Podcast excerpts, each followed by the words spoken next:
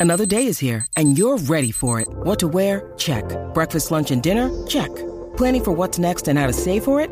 That's where Bank of America can help. For your financial to-dos, Bank of America has experts ready to help get you closer to your goals. Get started at one of our local financial centers or 24-7 in our mobile banking app. Find a location near you at bankofamerica.com slash talk to us. What would you like the power to do? Mobile banking requires downloading the app and is only available for select devices. Message and data rates may apply. Bank of America and a member FDIC. When you need mealtime inspiration, it's worth shopping Kroger, where you'll find over 30,000 mouthwatering choices that excite your inner foodie. And no matter what tasty choice you make, you'll enjoy our everyday low prices, plus extra ways to save, like digital coupons worth over $600 each week. You can also save up to $1 off per gallon at the pump with fuel points. More savings and more inspiring flavors make shopping Kroger worth it every time. Kroger, fresh for everyone. Fuel restrictions apply.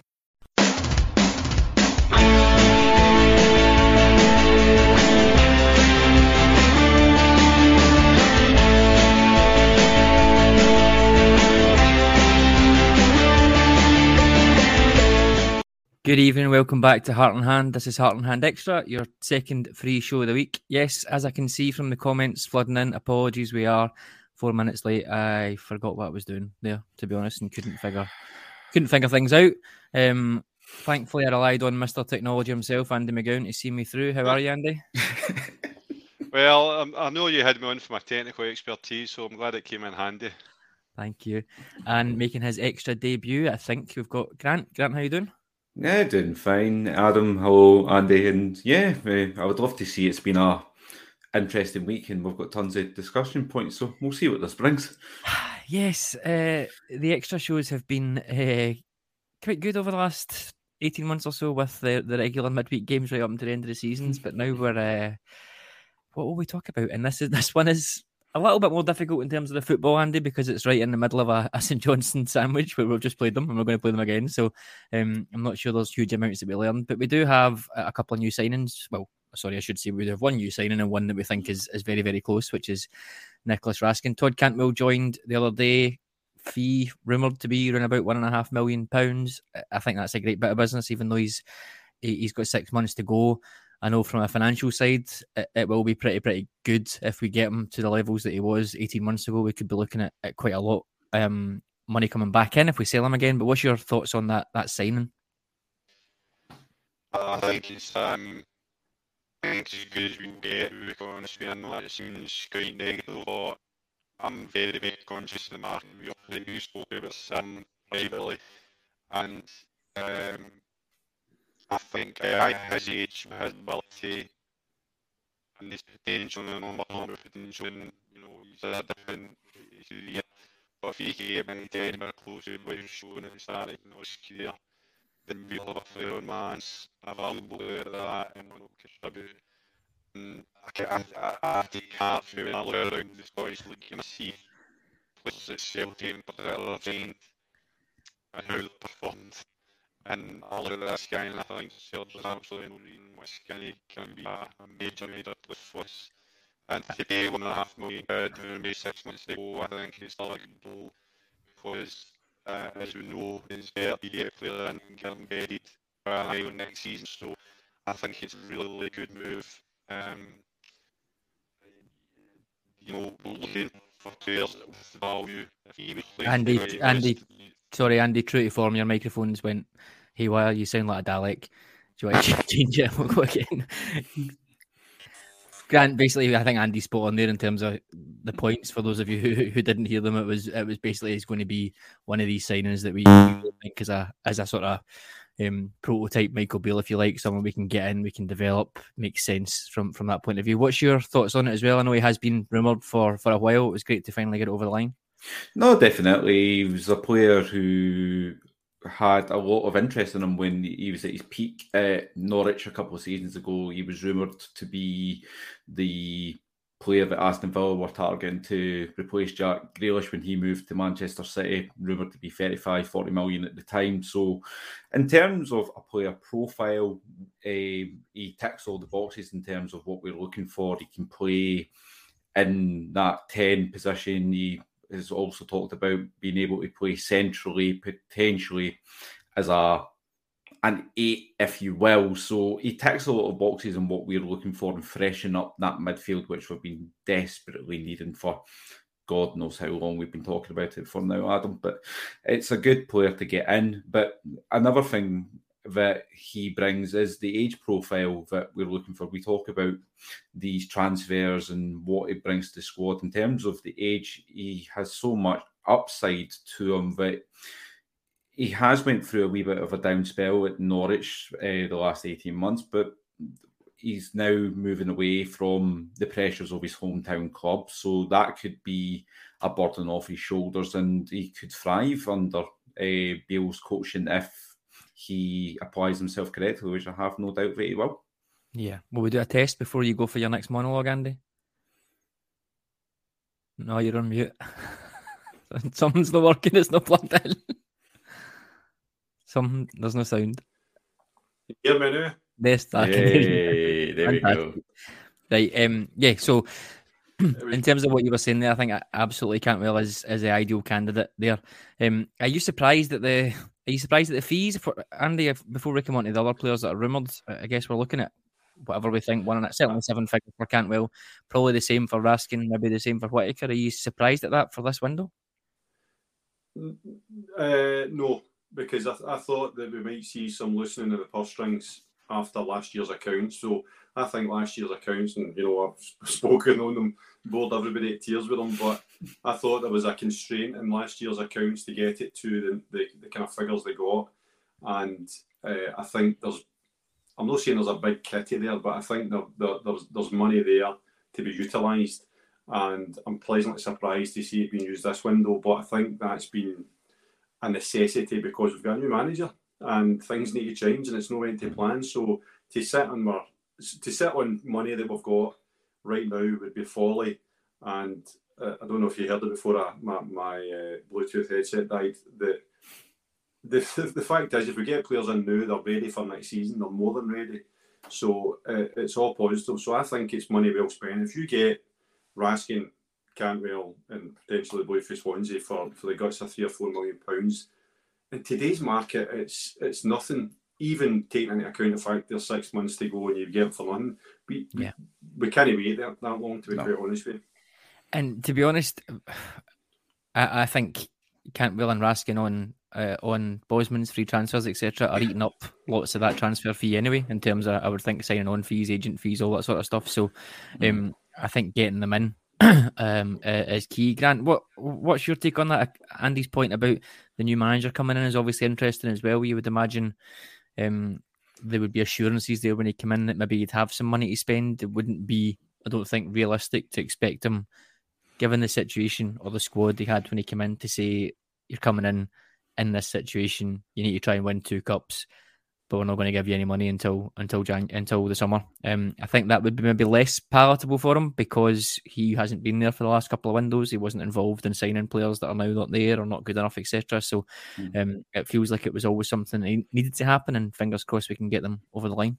Oh, absolutely. Um, he probably wouldn't have taken the job if he wasn't given those assurances because we have to remember he turned down the Wolves job for whatever reasons he turn that down for. So he would have wanted his uh, assurances before taking the job. It seems to have got them, and you can see the profile of the players that we are targeting changing to suit Beale more. Now, I think he has quite a lot of autonomy in the players that we're chasing, and you can see that in uh, Cantwell, Whittaker. They're players that he has known from his time down in England and obviously his coaching connections as well. So that's always a good sign to see the manager having that level of input into it as well.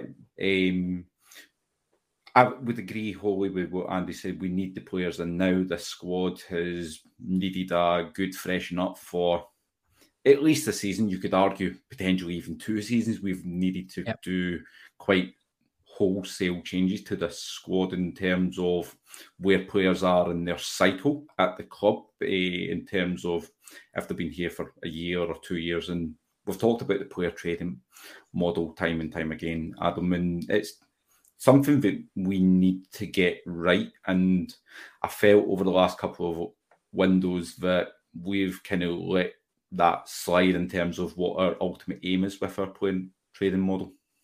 Yeah, no, I agree. Um, Ross M asks, is actually confirmed Lilith journal asking to sign? No, absolutely not. Um, I think the journalist in question very well respected in, in the, the sort of Belgian side and from the sound bites or from what that journalist was saying, it feels like he's either close to the agent or close to the player. And um, that was sort of where things were coming from, that he had information that Rangers were Raskin's first choice, that contract had been agreed, whether that is pre-contract pending um, a bid coming in, etc. Whether that contract then just gets extended for six months, I, I don't, I don't know. But um, he was saying that that was the case, um, and as someone else has said, I think an official bid went in today, which may or may not have been rejected, uh, and we'll go back in again. Andy, I think I, see opinion ranging wildly from let's just give Standard Liège the two and a half million to let's give them absolutely nothing because he'll be out of contract in the summer. Um, for me, I'm a big fan of the player from what I've seen so far, and I think it's a huge, huge, huge priority for us to get this type of player in that position in in this window. But I, wouldn't be paying over the odds um, here. I guess from your frugal mindset, you'd be the same. So this sort of bargaining that we're doing is is absolutely fair. Hey, I'm no frugal. I, I just, you know, I, I thought the way the board, the way the board would think I'd spend the money if it didn't me. But the answer's uh, in the middle. You, you don't get held to ransom for a ridiculous sum with six months to go, and you don't be uh, cut your nose off to spite your face to, to, to not have him for the rest of the season, buried in for the sake of um, a fairly low amount. Um, I'll be surprised. I'm very, I'll be very surprised if there's no pre-contract. Right, I don't think we're in the position of putting in bids here if, if that's no uh, the case. And if it is the case, then do we hold the whip plan to a degree? But as we've seen with Souttar last year, you know, sometimes obstinance between the two clubs can mean that this doesn't happen. That but, makes um, crackling. That makes crackling again. Fuck you.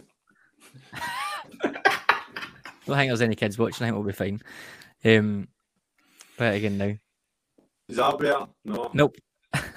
oh, Andy. Go ahead, Grant. It's all right. Um, Grant. So, in terms of what, what's your take on that then? Because obviously, um, we've got a situation there where we're probably not going to be absolutely flush uh, in terms of money coming in. Mm. I can mm. see, I see people in the comments asking Porteous and Nisbet um, for three million quid should they be added to the mix as well. I, I, personally think the players that we're discussing just now are a completely different market to that and a completely different ballgame. Um, I don't think if, if funds are tight that that makes great sense. I would absolutely take Nisbet if it was closer to the first offer. I think that Millwall played paid, but um, I think you're verging into uh, dangerous territory there, particularly if we um, probably don't need that as a huge priority right now, and it probably sits with central midfield.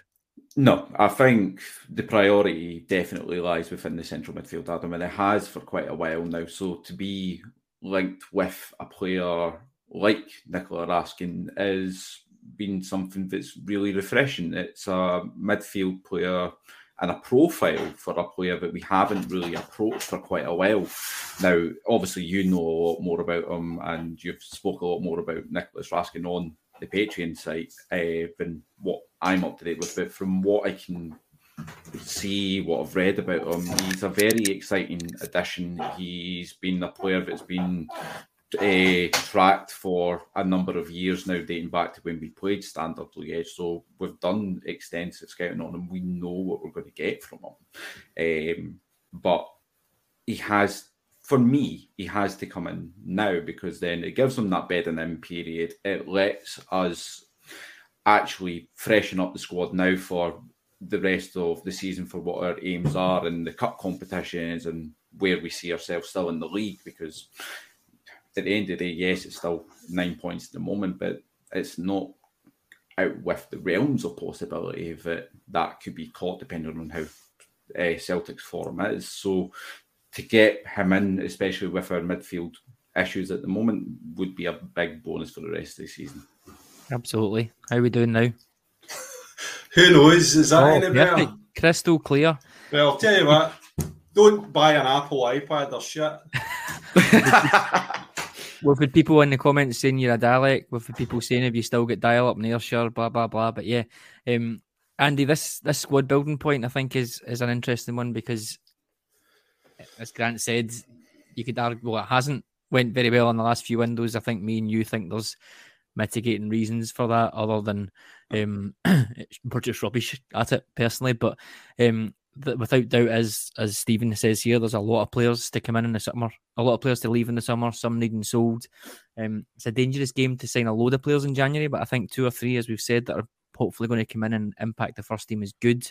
But what it also then does for me anyway is lessens the risk for the summer window. You're maybe looking at a goalkeeper, another centre mid, and a striker, and then whatever else we can do around about the, the edges of the squad. So it's minimising the risk from a, a sort of full revolution type of thing. Aye, the it's about the player. If the player's available in the summer or, or January, it doesn't really matter. It's it's doesn't you know you sign them when you can sign them, and with Cantwell and Raskin, the time is right because they're available, and for whatever reason, there's there's circumstances that their, their clubs are willing to play ball. Um, I I don't subscribe to the total overhaul kind of concept. I, I know the squad needs a bit of freshening up, to put it mildly, but I do think often that we get a wee bit hyperbolic about um, you know, total revamps and doing mm. what Advocaat did and buying 20 players and stuff like that. I don't think we're anywhere near that. I think that our squad very much like that lot across the city did after their field 10 in a row season. Four five starters can make a hell of a difference to an overall squad, never mind the first 11. And I think it can energise other players. I think we've got to bear in mind that, you know, Lowry's still to arrive and I think he will at some point. You've got young yeah. Devine will become, um, at the very least, a squad player that can be relied upon. And uh, you've got players come back. We, have kind of forgotten. Well, I'm sure we've no forgotten, but it, it does tend to drift out our thinking when we're talking about things like the, the injuries we've had. Yilmaz is a new signing because we've seen him for two minutes. You've got Hagi to come back who will contribute.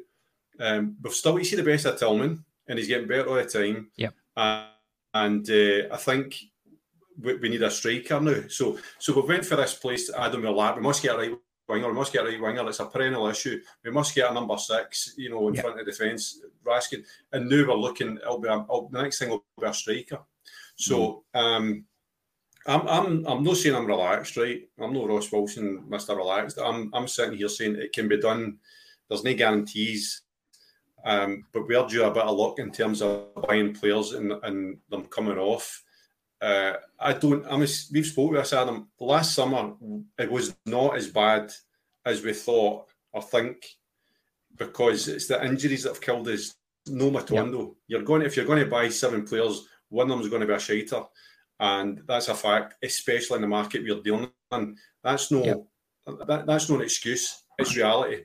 So uh, if we get these two and the boy Whittaker, who I don't really know and is, is a bit of promise. But if we get Raskin Cantwell, then that's a massive move forward in terms of what we need to do in the summer. No, I completely agree on that. It, it, it, does de-risk it for sure. Grant, um, it's all went quiet on on Whittaker a, a, little bit. I'm guessing full focus has been on obviously getting Cantwell sorted out, and then hopefully Raskin. Um, if those reports are believed, we went over to to Belgium to, to deal with that. Um, I don't think Swansea have another game now, don't they? Not so that sort of not until the end of the transfer window, anyway. It's after yeah. the transfer window, the next play kind of gone. But again, he's someone that I think fills a little gap. I plays on the right and can cut in his left. We've got a lot of players that want to play in the left and can cut in the right and can't get mm. a game there because Kent's playing. So um, it, it, feels like that could be something. I must admit that he's the one I know the, the least about, but he certainly had a, a decent start to uh, the season in, in League One before they brought him back.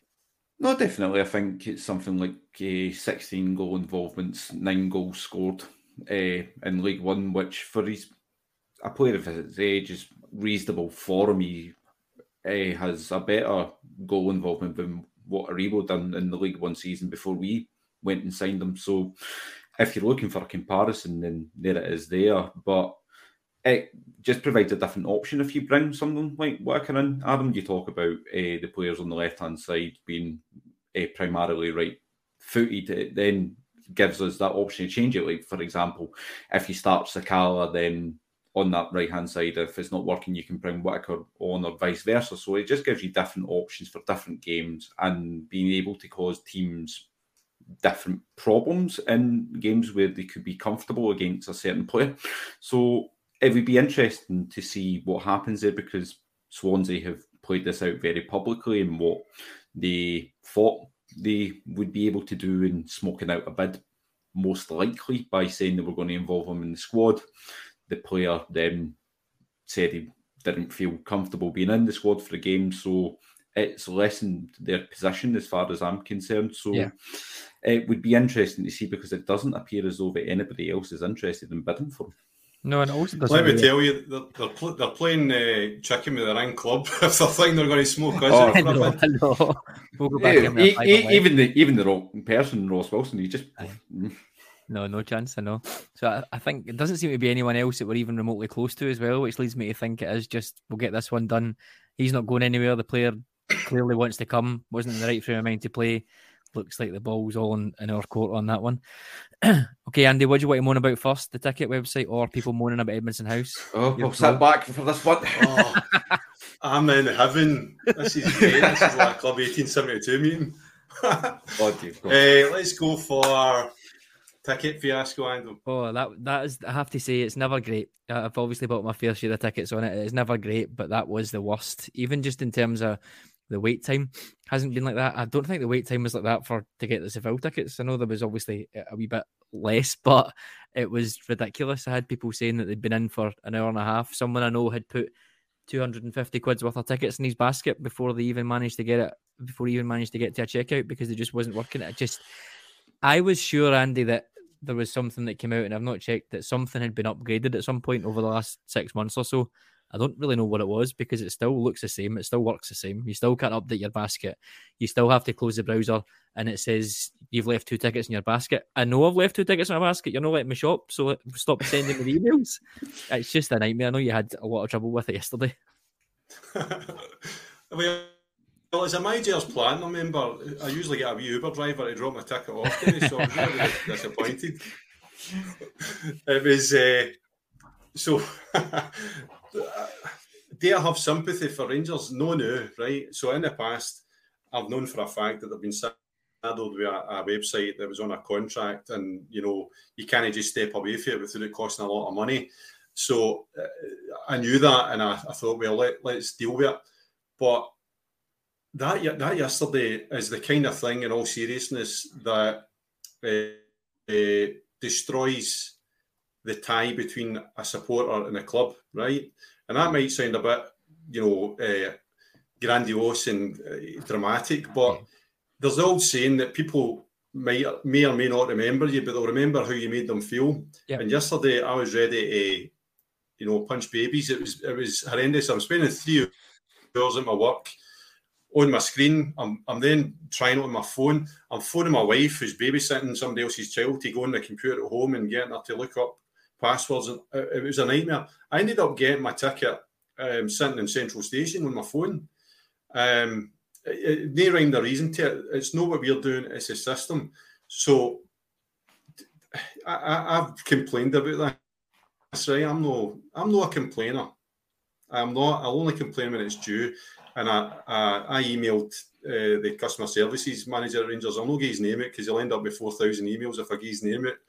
But I emailed him. I don't know six months ago, and he gave me the courtesy of, a call back, and he explained a few things to me. He says, "Look, we're saddled with this, and we're getting a new website. We know it's it needs to be fixed. It's the bane of his life. The poor guy's got one hand, hand tied behind his back. Yesterday, I, I emailed him again, and I, he's like, I know you're going to have a few of these emails, but let me tell you, mate, this is beyond the pale. And my point to him was, see if we know what we can't purchase on that ticketing website, it can't handle this the volume, even when they're Yeah. trying to filter it to certain segments. Can we not just go back until the new website set up to the old system, which is you register, you either have a ticket or not, and we post it out to you, and take out this purchase situation for now. Um, and I think they need to seriously, seriously look at that until the end of the season, or until this new website's live, because this is this is deadly, and it's um, it's the kind of thing that if Stewart Robertson and everybody else are sitting there trying to, you know, banding the hatches to some criticism that they might feel isn't legitimate, this is the kind of thing that just torpedoes all that because it cuts to the heart of, of, of being a Rangers fan. you've got a Rangers Celtic final. You, you're emotionally dying to get confirmation you're at it, and this flipping website is just slapping you about the face time after time, hour after hour. You're on Twitter and you can see everybody else in the same position.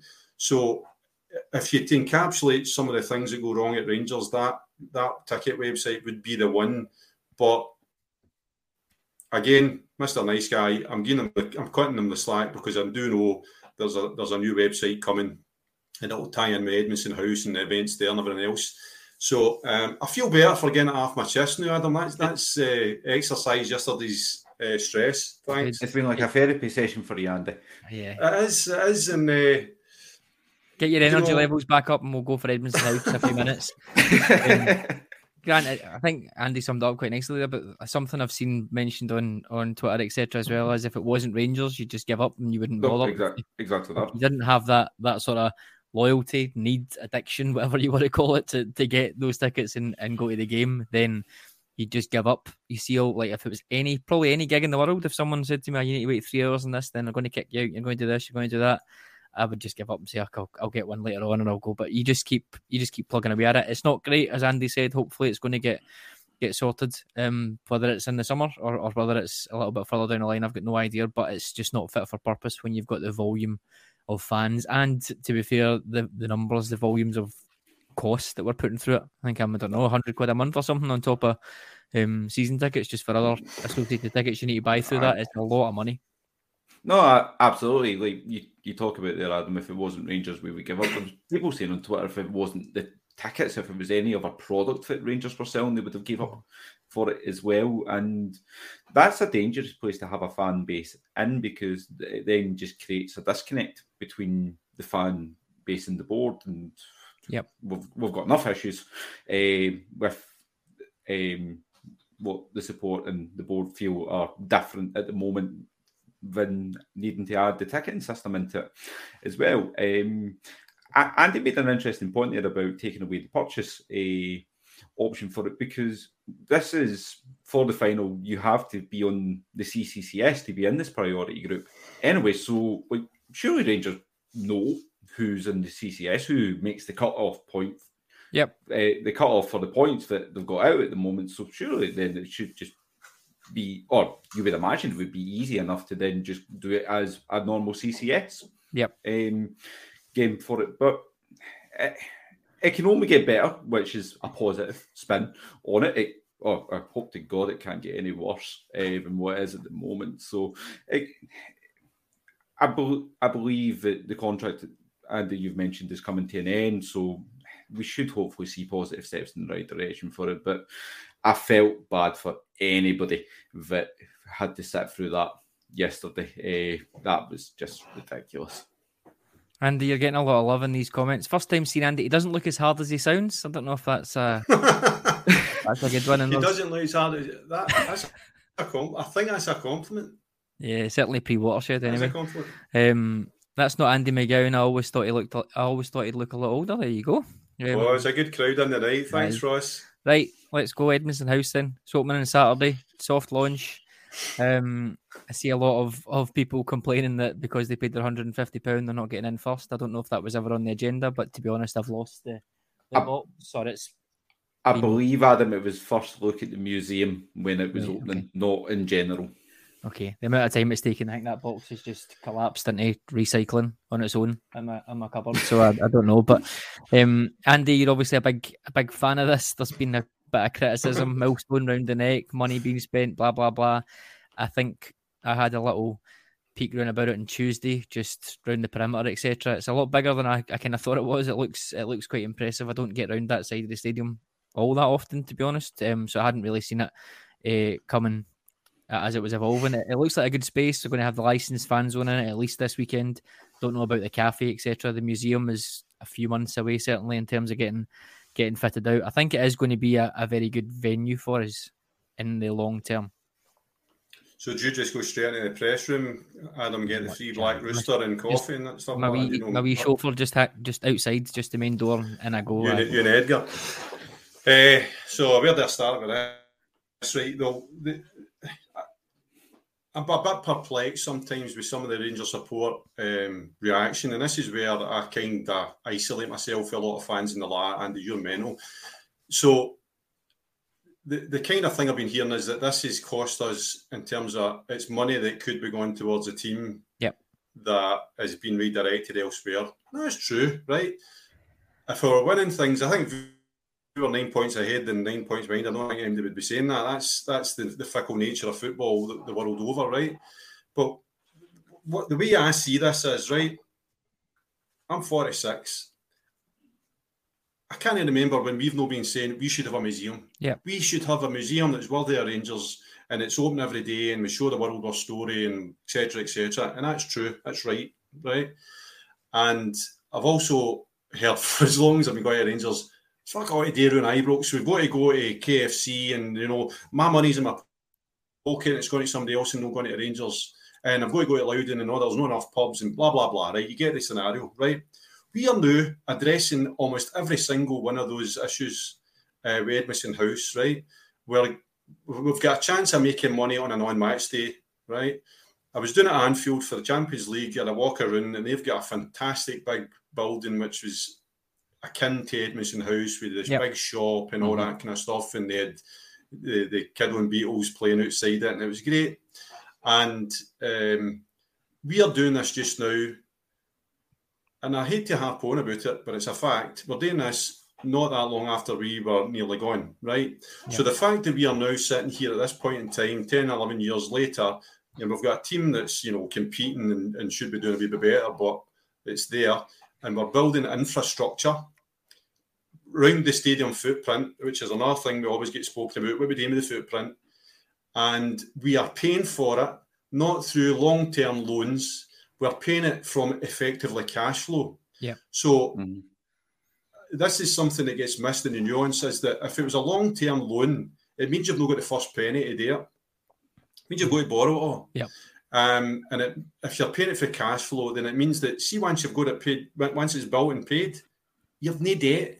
Mm, yeah. And therefore, every penny that it makes as profit is now yours. So the way to think of this is, I mean, I don't know what the projections are right, but I've heard, you know, it should make one million pound clear once it's all singing and all dancing. Now that'll happen straight away. It'll take two, three, four years to actually tune up and establish itself as a as a music or comedy venue or whatever we're going to use it for, because that's competitive in Glasgow. Um, but at some point in the future, not too distant future, this will be making us a one million pound profit per year that goes into the club, right? So you're building a big printing machine for a one million pound note every year and we're moaning that we can't take one year out of the, the, the, the, madness of football to actually make that happen because it's extreme short termism to think otherwise for me, right? The folk in the comments can come on and tell me, Andy, that's wrong, and you know, we should be beating Celtic this year and that's what matters. Fair, fair dues, I don't agree. I think we've got to start looking a wee bit above the horizon of the end of the season we need to start winning things on the park. But by the same token, what happens on the park is directly correlated with what happens off the park, which is why I get defensive about Bisgrove and I get defensive about different things. No, no, quite the Champions League money. I thought they took the piss, but I know why they did it because they all sold out. So, from a fiscal point of view, it was the yeah. right thing. Now, for an ethical, moral, and customer service, you know, coziness, it wasn't. But if we know the one thing I'll say about the Rangers just now, board is I think that every penny that comes in is going to something that's supposed to be worthwhile. I don't think there's a lot, lot of leakage a lot of wastage. I think the the Majors money, which we moan about, right, it's going to the first team. Yeah. I've spoke about the wage bill. The wage bill is running hot, and the board are letting it run hot because they want to see what we all want to see a successful team. Flip side of that is you can't have the, the transfer fees as well. The, the new financial fair play doesn't allow that to happen. I'm not going to get into that because uh, folk will turn off. But there's all this going on, and we need to make more money off the park. And for, if, if, if we were spending this money on an extra 4,000 seats that brought us in a million pound a year, folk wouldn't blink an eyelid. Yeah. But what we're getting here is extra money, a facility we can be proud of, a facility we can use. And uh, I think I think the museum so I've booked it. Well, I've no booked it. I'm in trouble now. My wife's booked the Blue Sky Lounge for Valentine's Day. How romantic, yeah. I know. Nice. And uh, I heard that within you know hours of that being opened up for bookings, there was two and a half thousand inquiries. See that Yeah. museum? There were families going to that every single day for now until that place falls down, and we'll be making money out of it. And folk will be getting something out of it because we'll be able to take our families and go around a museum. Whereas just now you need to book the the tour and it's only every so often the rest of it. This is a game changer for us. Yeah. And I think the negativity just needs to take a wee bit of uh, patting down. Is that enough for you, Adam? Have I sold it enough, or is there anybody going to actually come come and No, come a go have a have a go at me here? No, I've got lots of positive comments. So I won't put them up. I'll just put up the ones that are calling you calling your names. But um, just what I want to stick with you a minute though, because it's interesting what you said. It's funny what's more important, I guess, isn't it? Because if we brought in a million pound player every year, fans would be like, "Okay, that's that's great. We brought in that player. That's fine." But see, because it sort of goes into a big pot, and we don't automatically know this player was paid for by Edmiston House. I think some people tend Aye. to then it just goes into this big sort of swimming pool of money, and it's the same with the Blue Sky Lounge. It's the same with my Jers, even same with the lottery. It's like, oh, this is annoying because you you don't automatically see something. But for me, with Edmiston House, and Andy, from Andy's point, Grant, from from me, Edmiston House, when we get this sort of fan zone in there, when you get the museum, there's even a cafe in it you can go to. We're now going to have a bar on the the where the stadium, eh, where the club shop used to be. I think all of these things, when people see actually how impressive that is, and don't get me wrong, there's going to be probably more people that don't go to it than do go to it because it just doesn't suit what they're what they're doing. But it's maybe more about less about revenue generation and more about giving the fans something to do. But it's a bit of both, Grant. I think that's the that's the key certainly for for me. It's things that we've been moaning about for years, and it's also going to be hopefully uh, a bit of a moneymaker in that sense as well. No, absolutely. Like everything, it always falls somewhere in the middle between the two sides of it, and it is 100% what it is. Uh, I've been going now since 98 when I was six, and it's always something that originally me and my dad found quite difficult to do is spend quite a lot of time with Ibrox outside of the 15 minutes you turn up before the game, the 90 minutes, and then leave because there wasn't a lot for fam- families to do. It's fine if you want to go into like the Louden or the wee Ibrox bar or wherever it is, but it is going to be something that leaves a legacy for the club. Uh, throughout, like there's a lot of hype about the museum because we're all interested to see what's going to be in it. Is there going to be any recognition for certain people like Jim Bell, Walter Smith, etc. So it it brings a lot of hype to to it as well. Um, amongst the criticism, some of it has been fair. If you look at like the recent uh, offering for the fifty grand package, etc., and people talk about that it's been delayed for X, X amount of months or years or whatever it may be, but it something that will be vital for the club because uh, Bisgrove was talking about it quite recently that they wanted to do stuff that would allow fans to be in the proximity of Ibrox for longer than 90 minutes. And if you add into that what, what he was actually also adding into the equation was the additional sports bar as well. It's something that will set the club up. It just extra revenue streams, which Yeah. when this new financial fair play regulation comes into place, it then just adds into your favour because you've then got Yep. money that you didn't have before. Absolutely. See, see on that, Adam. The, the big news that's I can announce is that Hand in Hand Live have got a, a, a residency every Friday night in the Oh, new wow. the new state the new uh, concert hall, which will generate about a million quid a year for David Edgar. David Edgar, aye. that's that's a joke before anybody um, moans that they've, not, they've not had the David Edgar will be getting hate mail. Why have I not? Where's my tickets? But yeah, um, no, No it's not. exclusives. See, but sorry put to it interrupt. I keep interrupting Adam, but the other Right. thing here is see if it's feasible. Do you think that the a beam back every away game? So we've not got enough tickets. We've got my dear bun fight every single away game apart from Livingston, maybe. And if you tell me that there's going to be a beam back in the Edmiston House at three o'clock on a Saturday because we're playing at Tynecastle or whatever, and you can have a beer with your pals and you can stay there before and after the game. Yep. What would be the what would be the viewpoint on that for the supporters? The supporters would lap that up. And there'll be buses running to and everything. There would actually be another bun fight for tickets for that.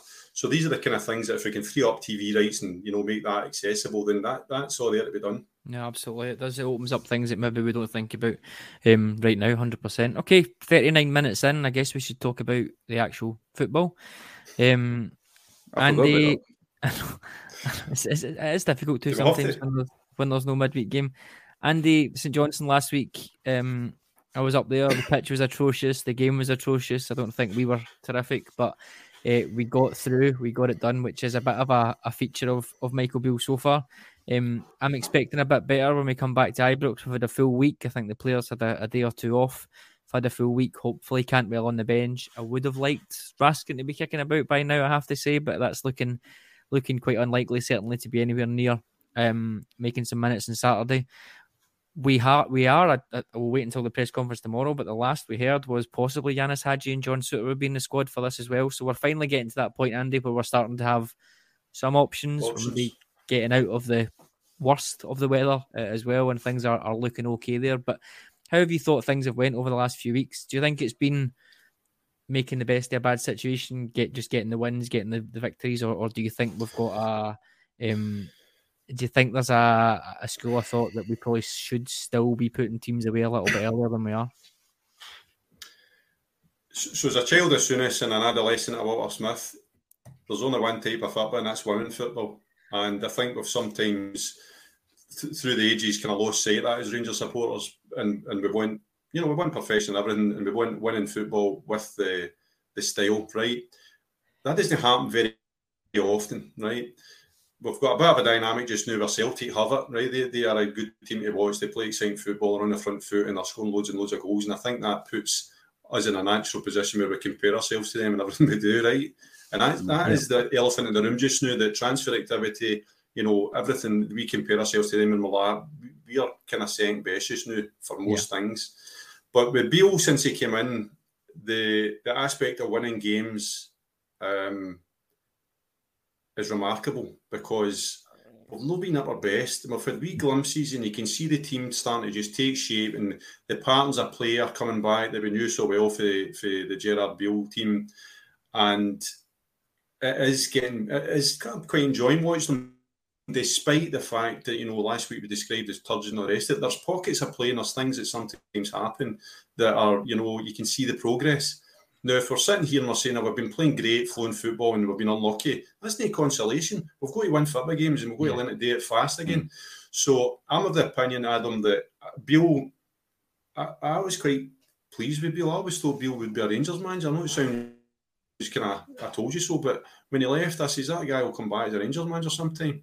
Yeah, and he's in and he's identified a couple of things that we're all talking about. So to your point about are we putting teams away? He's identified and stated quite clearly that uh, we've not got enough goals in the team, and he's hundred percent correct. And I was delighted to hear that because.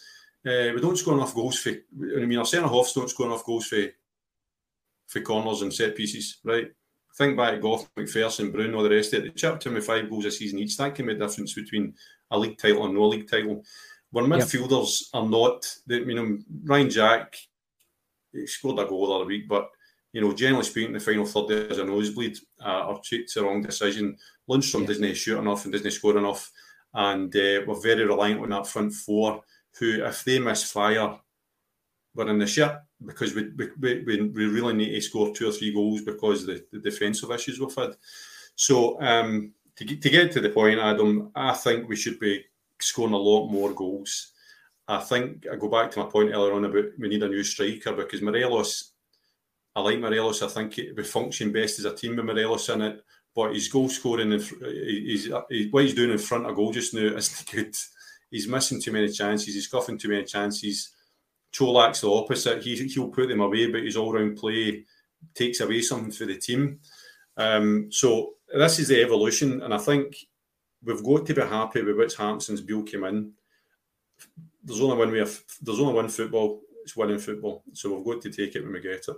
Absolutely, I think. Grant. It feels to me I reference this a lot, but when Van Bronckhorst came in and he got that that bounce, it was built on clean sheets rather than sort of fast, free flowing football. And everybody loved that because we had I think we'd we went behind six or seven games in a row before Gerrard left, um, and we managed to come back in, in quite a few of them.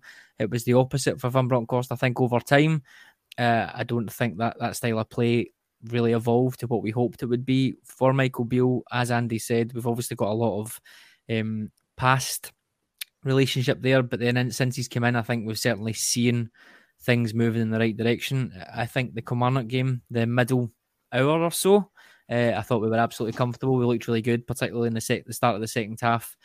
Um, nice little interplay between Kent and Morelos, Sakala, Tillman when he came on. Um, it was all looking really good. It is pointing in the right direction. I think. I don't think it's a, a case of Rangers are, are lucky and they're um, getting out of jail, etc. Despite all the defensive issues, I think we are pointing in the right direction. If we can get Cantwell up to speed quickly, hopefully get Raskin in, maybe get another one in. Souttar, Hagi aren't far away. Hopefully, Yilmaz isn't far away. Lawrence, then um, we're going to give Michael Beale most. Well, we're going to give Michael Beale the best chance, but most importantly, we've got the best chance of a, a sort of winning, successful Rangers team.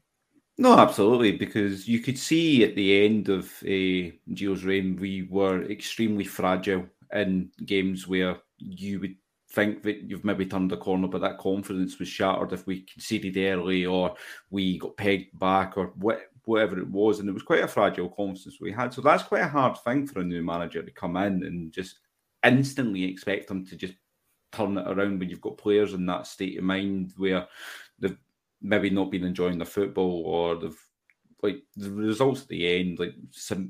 Mirren, St. Johnstone, the, the Champions League campaign, they're difficult for players to take and just overcome immediately. So the, the response that Beale's got from the squad is actually quite outstanding. We're a couple of minutes away from 100% record throughout this, and it's been a crucial part of the season for us. Like the the cup the cup games, the cup semi final, St Johnstone on Saturday, crucial for our season because if we got knocked out of them, where we are in the league, you're talking you're talking about going back to uh, McLeish's last season for just nothing to play for.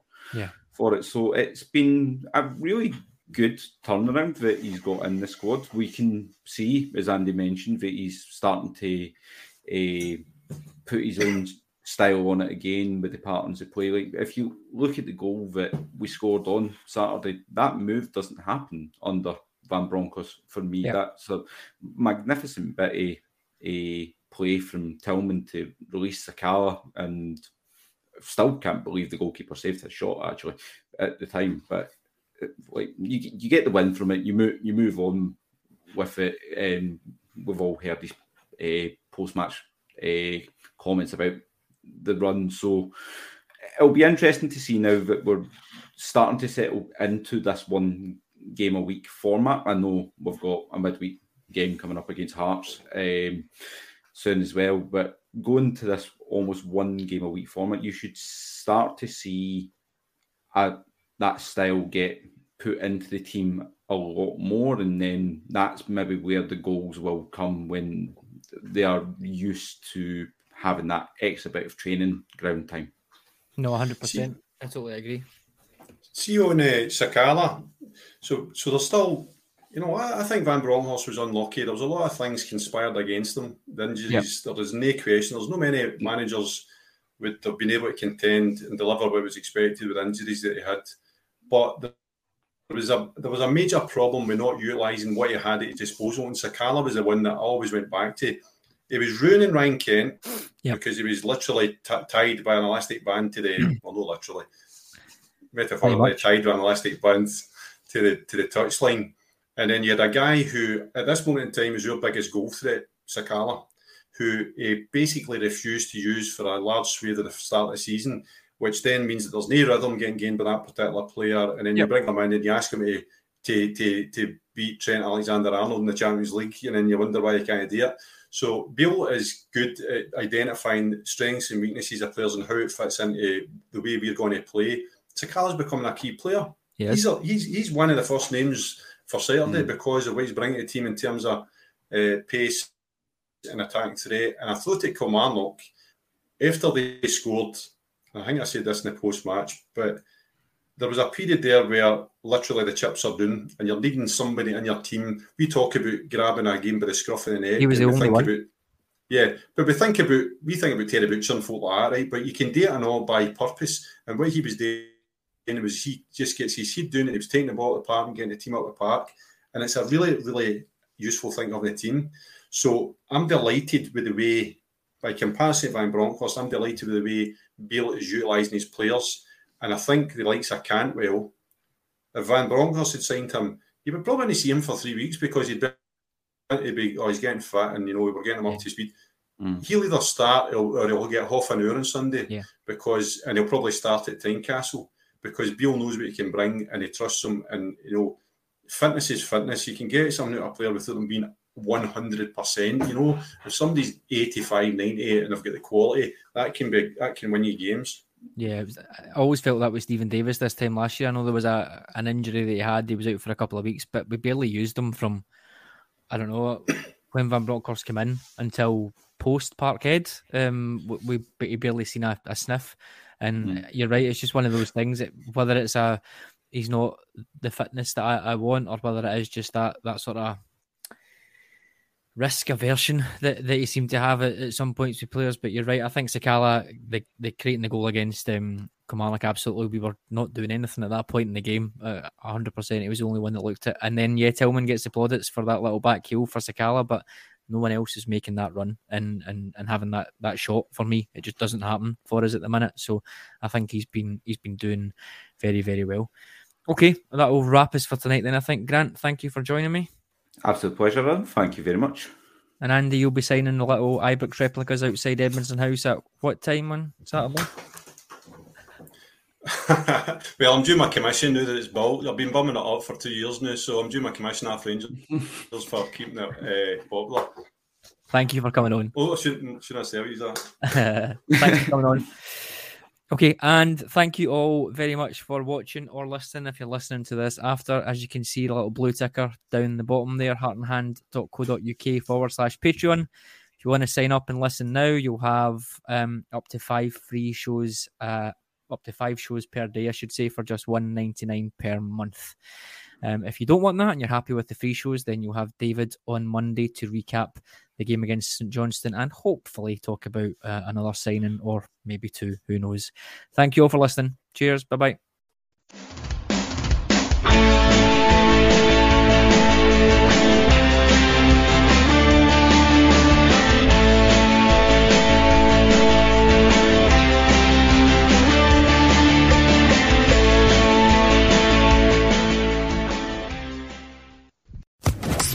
Social Podcast Network.